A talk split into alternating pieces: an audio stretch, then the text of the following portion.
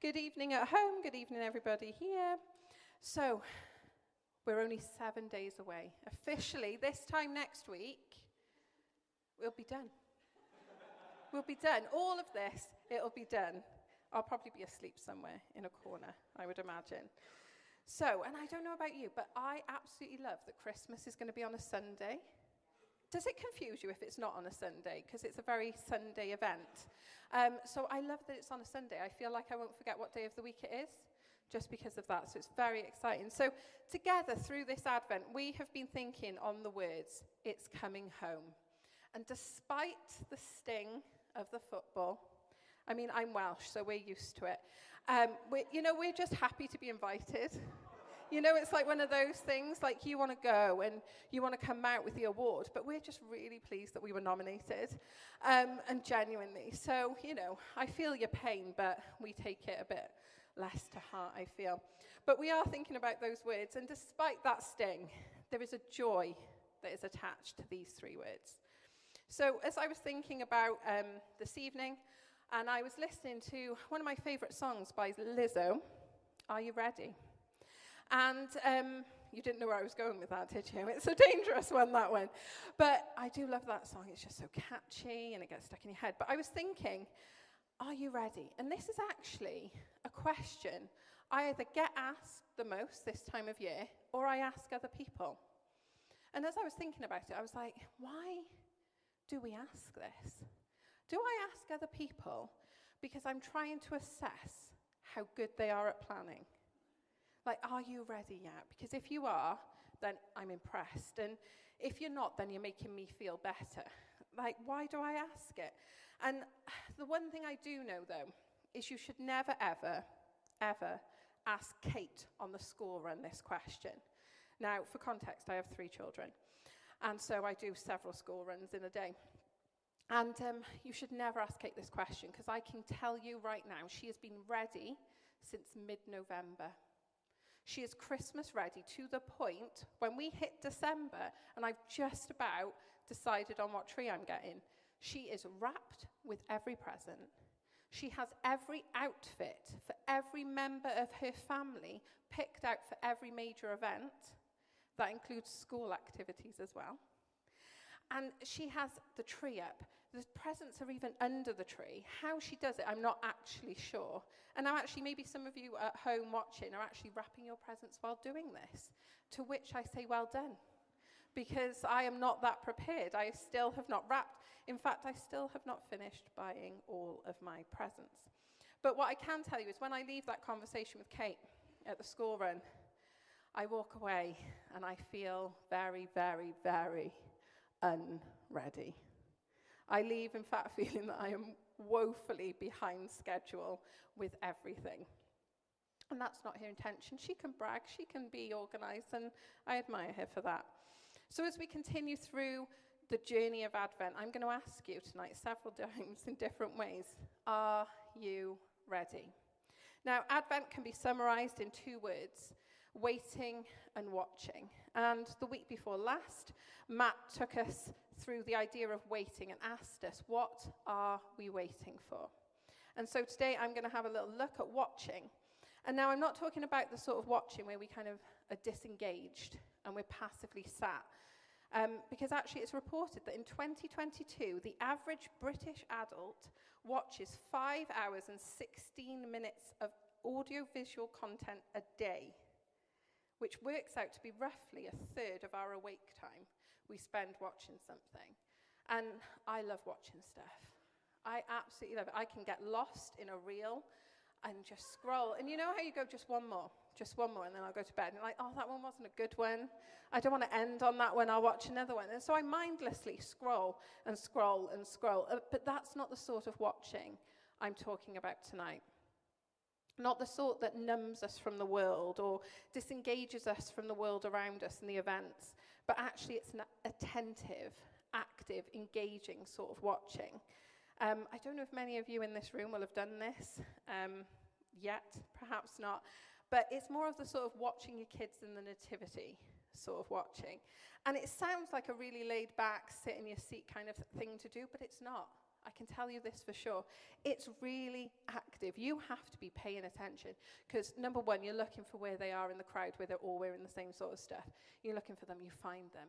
And then you're t- looking at them like this. And then you prep them. You're sort of like mentally prepping them, like there's some sort of telepathic connection. Like, come on, you got this, you got this, fine. You're readying yourself for that line that they've got coming up that you all know because you've practiced it so much at home. And you're like, and you, you know, you mind to them and you're like, nice and loud, smile as they're singing. It's that sort of watching. We're, we're readying ourselves, we're preparing ourselves for what is about to come. And so, Advent is not simply this preparation for a single day. We're not preparing ourselves for this moment that in seven days will be done. It'll be over in a flash. But we're readying ourselves, and it's a reminder of that preparation we do for the everyday for the fact that God is at work in the everyday. And Advent helps remind us that we should prepare ourselves because God is at work. And we should really be paying attention because God has a really keen interest in the unexpected. And so that's what we're kind of going to look through a little bit more tonight. And so the unexpected. Now, in Luke's gospel, Luke does a thorough examination of Jesus' life. And he writes of not only Jesus' conception and birth, but also of another one. He actually writes about the arrival of John the Baptist. And he pays particular attention to prophecy that is being fulfilled. In the Old Testament scripture, there are three places that prophesy of John the Baptist's coming one in Isaiah and two in Malachi. And they speak of the fact that he is coming to prepare a people for their king that he will come and help make them ready. And so we'll take a look at um, Luke 1, verse 14 to 17, where the angel is speaking to Zechariah. And it says, He will be a joy and delight to you, and many will rejoice because of his birth, for he will be great in the sight of the Lord. He is never to take wine or other fermented drink, and he will be filled with the Holy Spirit even before he is born. He will bring back many of the people of Israel to the Lord their God, and he will go on before the Lord in the spirit and power of Elijah to turn their hearts of the parents to their children and the disobedient uh, to the wisdom of the righteous, to make ready a people prepared for the Lord. John was, for Zachariah and Elizabeth, unexpected. He was waited for, they were older in age, but he was still a surprise. Now, I'm Welsh, as I've mentioned. I like to mention it a lot. Not normally when I'm in Wales because it's less interesting. Um, but there are jokes that we like to make that God is Welsh. Now, it might be because of the beautiful countryside and the rolling hills and the land of song and all of those things, but I've got another piece of evidence. Now, none of this is theologically accurate at all, by the way. I have no evidence that suggests that God is actually Welsh, but we like to think it. And um, when I look at stories of um, the way in which God does these things unexpectedly, it has me thinking about a really Welsh saying I'll be there now in a minute. Now, it's impossible to be both there now and in a minute. And my husband Andrew, this is one of his most frustrating Welsh phrases, but I love it. It is the absolute perfect response to, Are you ready? I'll be there now in a minute. Like, what, what does this mean? Should I be ready with my shoes on or should I wait 10 minutes? We don't know. We don't really know what's going on. But time and time again, we see God do this. We see God say that I'll be there now in a minute. And we see the fact here where actually God, for these prophecies in the Old Testament, hundreds of years before the arrival of John, is that I'm sending someone. Now, in a minute, he will be there. And God shows us that he shows up at the right time. But it's on us, those that are seeking the move of God, to be watching, to be waiting, to be ready for him coming and him moving. And the now in a minute of John's arrival was much like Jesus in that it was long awaited. And in Isaiah 40, verse 3 to 5, it says, A voice of one calling, In the wilderness, prepare the way of the Lord. Make straight in the desert a highway for our God. Every valley shall be raised up, every mountain and hill made low. The rough ground shall become level, and the rugged places plain. And the glory of the Lord will be revealed, and all people will see it together, for the mouth of the Lord has spoken. And this is who John was. John was a voice in the wilderness, crying out. And John's cry, physical cry, actually came before the birth of Jesus. It was actually John's cry as a baby that broke that silence of that 400 years where God's people are waiting for God to move. And this voice of a baby, this cry of a baby, calls out, declaring that the wilderness is done, that this season of God at the move is here. And isn't the Bible awesome? Because, well, I think it is anyway because it has all of these wonderful echoes running through it of God's goodness. That time and time again we see these things repeated, that God is reminding us constantly of how good He is. That we actually see in the Old Testament a birth of another baby to older parents that is long awaited and promised, and that is with Abraham and Sarah and the birth of Isaac. And the birth of Isaac marked a turning point, a foundation point for the Israel nation. And here with John, for those that are watching, those that are waiting, those that are ready, see it once again that this signaled a great change for Israel, but also this time for the whole world. So John's arrival was unexpected, but it was particular, and it asked this silent question to those watching Are you ready? Now, much like for us in this season, if, if you're a Christian in this room, if you're a believer in this room, that Advent isn't just about us saying to our friends and family, Come with me, come see this baby. John wasn't just trying to call people towards a baby, but to a savior, to one that would buy them for a price of the cross, that would win them on the cross. And this is what Advent does for all of us. It doesn't just draw us to a manger or to a baby, but to our Savior. And then Luke takes us on another journey. Ta- he takes us into another unlikely event, into the shepherds. So, in the narrative in the Nativity, there is a group of the most unlikely people to be called on for such a time as this. So, he calls upon these people who aren't really the people you would go to for information or inspiration. The shepherds aren't your natural ones to find out all the latest news from. But for me and you in this story, they're so important.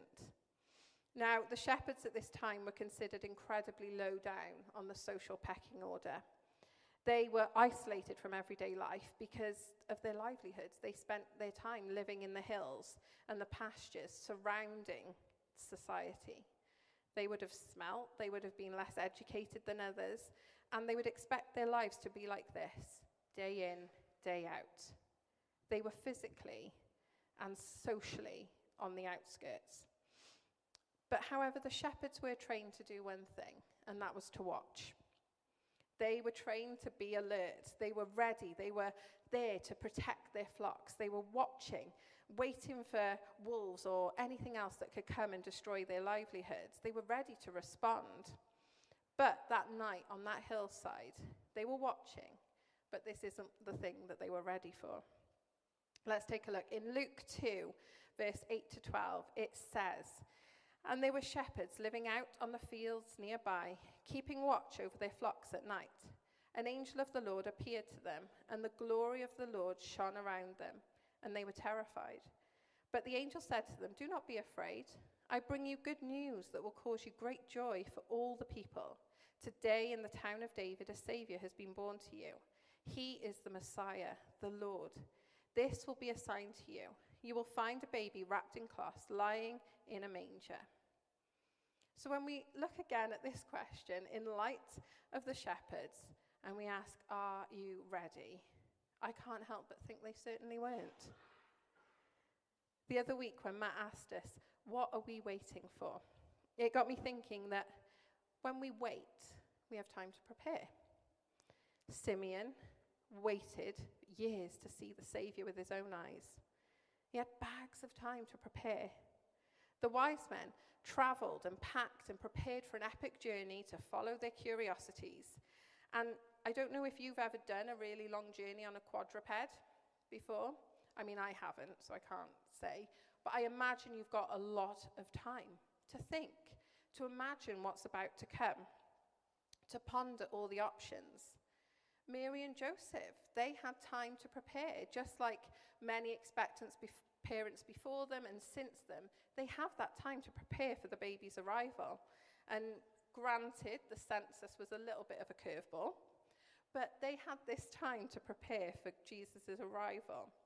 And the shepherds, on the other hand, were only given that night. And in fact, they were the first people to be told of Jesus' arrival. The shepherds, the outskirts, the outliers, were the ones to be told that the Saviour of our world was here. And I don't know about you, but this kind of tests the limits of my comfort. Um, I'm an Enneagram 9. Does that mean anything to anyone in this room? Some people know their Enneagram types, some people do not, and that's fine. But I'm an Enneagram 9, which means I'm a bit of a peacekeeper. I like to people please, make sure everyone's all right, um, not try to force my opinion too much into situations.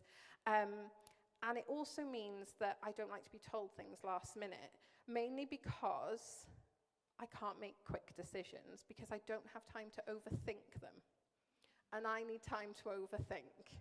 And the shepherds didn't get given this time, and that makes me feel very uncomfortable for them. Because for me, if I were a shepherd in this situation, I would need to know what to wear. Ideally, what time I should arrive, and if other people would be there before me, I'd like to know that as well. Um, I would need to know how long it would take to get there, um, therefore, I know what time to leave. Um, what does the stable that look like? Is there a particular door colour? What if I walked into the wrong stable? And then also, do I bring my sheep or do I just leave? Because if I leave them, then I might lose them all. And then if I lose them all, then I'll have nothing. See, I need, I need time to go from zero to catastrophe. Um, it doesn't always take that long, but I need a bit of that time that the shepherds weren't given this time. And so However odd and incredibly unlikely this event is, it is significant. This statement of speaking to the shepherds first and foremost was a statement of intent by God. It signified that Jesus was coming to turn the world upside down, that he was coming to make sure that the first were last and the last became first. For the shepherds, where the hills turned into a chorus of angels, their watching had turned into seeking. Now, this situation hadn't changed. They weren't suddenly popular in society, they weren't suddenly in the middle of a town. But they did have their hearts changed. But they still had to do something. They weren't simply taken up by the angels and set down before the baby Saviour. But with no context, of a coming Savior, they readied themselves. They moved. They got ready to meet with God. And they're invited in for this little moment, like Wales being invited into the World Cup. They were invited in, perhaps for the first time, welcomed into a very unusual but very homely setup. And they were welcomed into this precious secret and then there in that stable, all of them wrapped in this silent night, in this precious moment. Now, the shepherd's response and willingness and readying to go shows us that the door is open. It shows us that regardless of our social standing, regardless of the opinion of other people, or whether we've ever been invited in before, that we are now invited for an audience with the Saviour. Now, this time of year, and we've mentioned it earlier, can, unlike the first Christmas, be very familiar and very expected. For some of us, those are incredibly traditional expectations of all the trimmings, that we always have dinner at the same time. We know what Uncle Fred's going to do. I mean, I know Matt had an Aunt Sue in his message, but I've got an Uncle Fred. I don't actually. Um, or whether we're going to be watching the Queen's speech, not the Queen's speech for the first year, but the King's speech. Will we be watching that? But for some of us, yeah, not the film, the actual King's Speech, yeah, although the film is really good as well. Um, but for some of us, actually, it is familiar, but it comes with that familiar pang of hurt or feeling that we are outcast in this season. Or maybe it comes with that dread of what next week's going to look like. So, with this time of year, can feel run of the mill for good or for bad, but they are incredibly familiar.